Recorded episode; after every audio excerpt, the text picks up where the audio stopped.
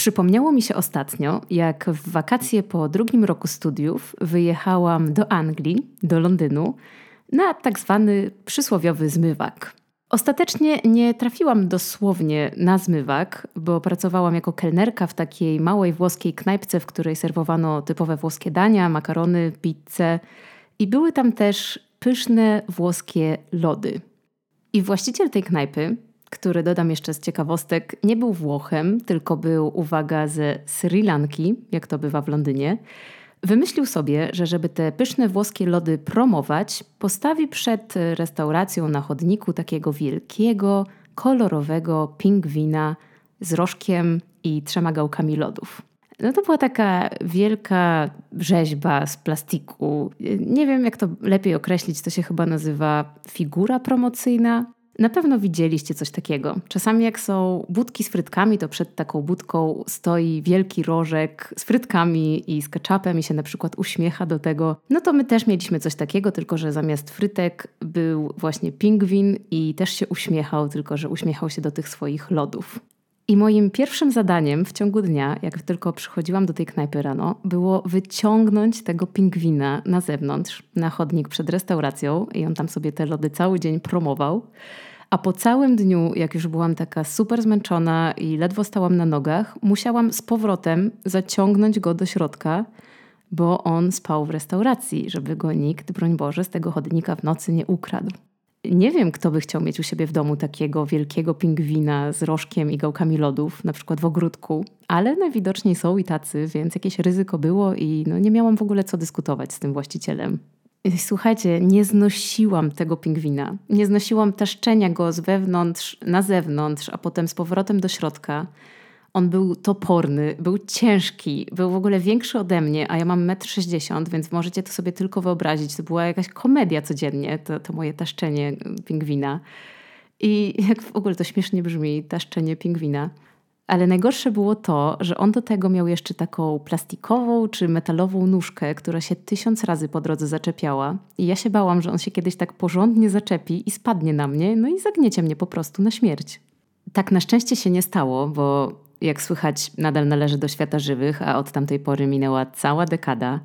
Ale ten pingwin przypomniał mi się właśnie teraz nie bez powodu. On mi się przypomniał w tym okresie mojego życia, bo jak w ostatnich tygodniach chodzę rano do pracy, do biura, albo nawet pracuję z domu i siadam rano do biurka, otwieram laptopa, a potem po całym dniu klepania w klawiaturę tego laptopa zamykam, to czuję się dokładnie tak, jak wtedy, kiedy dwa razy dziennie siłowałam się z tym pingwinem, tylko że teraz zamiast pingwina siłuję się z laptopem. I wiecie, to nie jest dlatego, że mój laptop to jest jakiś taki masywny prototyp z lat 90. i waży tonę, tylko dlatego, że powoduje u mnie dokładnie takie samo poczucie frustracji i to mi bardzo przypomina to taszczenie pingwina sprzed 10 lat. To jest w ogóle dość ciekawe, bo dwa różne miejsca, wtedy Anglia, a dzisiaj mieszkam w Belgii, i dwie zupełnie odmienne branże, wtedy gastronomia i kelnerstwo, a dzisiaj praca w biurze w dziale komunikacji, a jednak dokładnie ten sam dylemat i to samo pytanie, które zadaję sobie codziennie rano i codziennie wieczorem – jak uniknąć tej frustracji.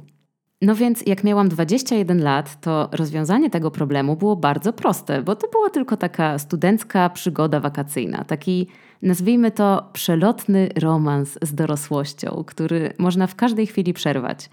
I tak też zrobiłam, więc pożegnałam się z tym pingwinem, z tym szefem ze Sri Lanki chyba miesiąc przed planowanym końcem i wróciłam do bezpiecznego gniazdka rodziców, gdzie czekałam sobie na kolejny rok na uczelni. No ale teraz, niestety, 10 lat później, no to już nie jest taka prosta sprawa. No dobra, mieszkam w Belgii, więc okej, okay, teoretycznie mogłabym się w miarę szybko przetransportować do Polski.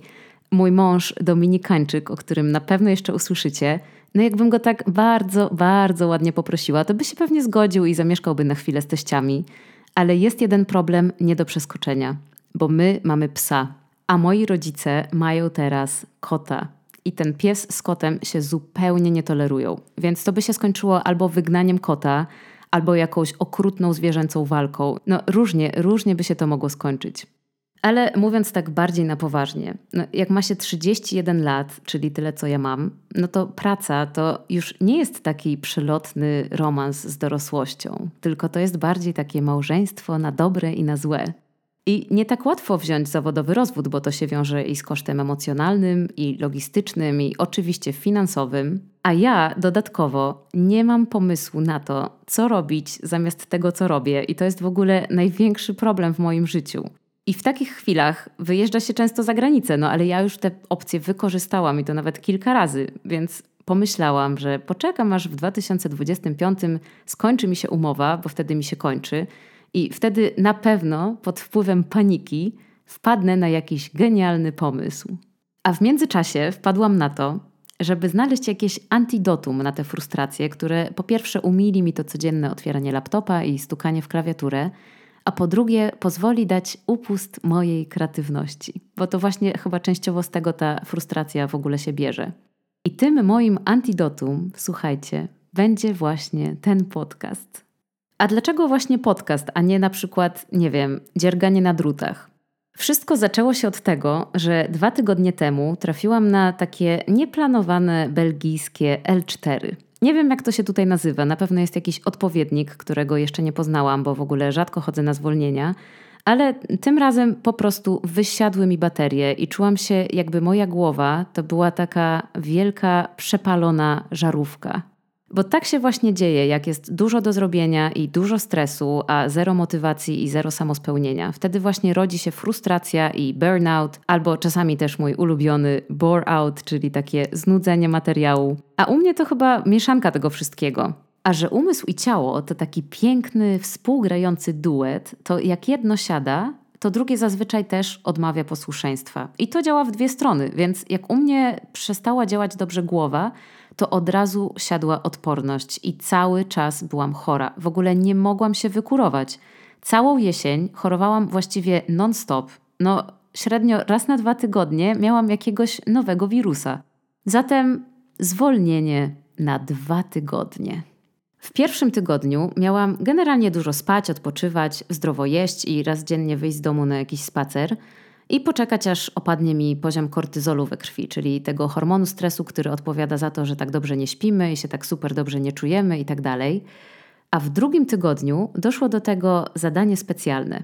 Raz dziennie zrobić coś, co sprawia mi przyjemność. No i jak już uporządkowałam wszystkie szuflady z bałaganem i upiekłam wszystkie ciasta i ciasteczka, na które nigdy wcześniej nie miałam czasu, i nawet słuchajcie, wyjęłam z apteczki wszystkie przeterminowane leki, to doszłam wtedy do takiego punktu, w którym musiałam zadać sobie to pytanie: co ja lubię robić? Albo właściwie, co ja lubiłam robić, zanim społeczeństwo powiedziało mi, co ja powinnam lubić robić. Bo to między jednym a drugim to jest ogromna różnica. Wróciłam więc myślami do dzieciństwa i uznałam, że lubiłam śpiewać. No bo kto wtedy nie marzył, żeby zaśpiewać w takim programie 5, 10, 15 albo w zespole typu Arka Noego? No, ale to już było bardzo dawno temu to moje śpiewanie. I chociaż nadal lubię śpiewać, to jest to bardziej śpiewanie pod prysznicem albo na karaoke ze znajomymi. Więc przeszłam od razu do pisać.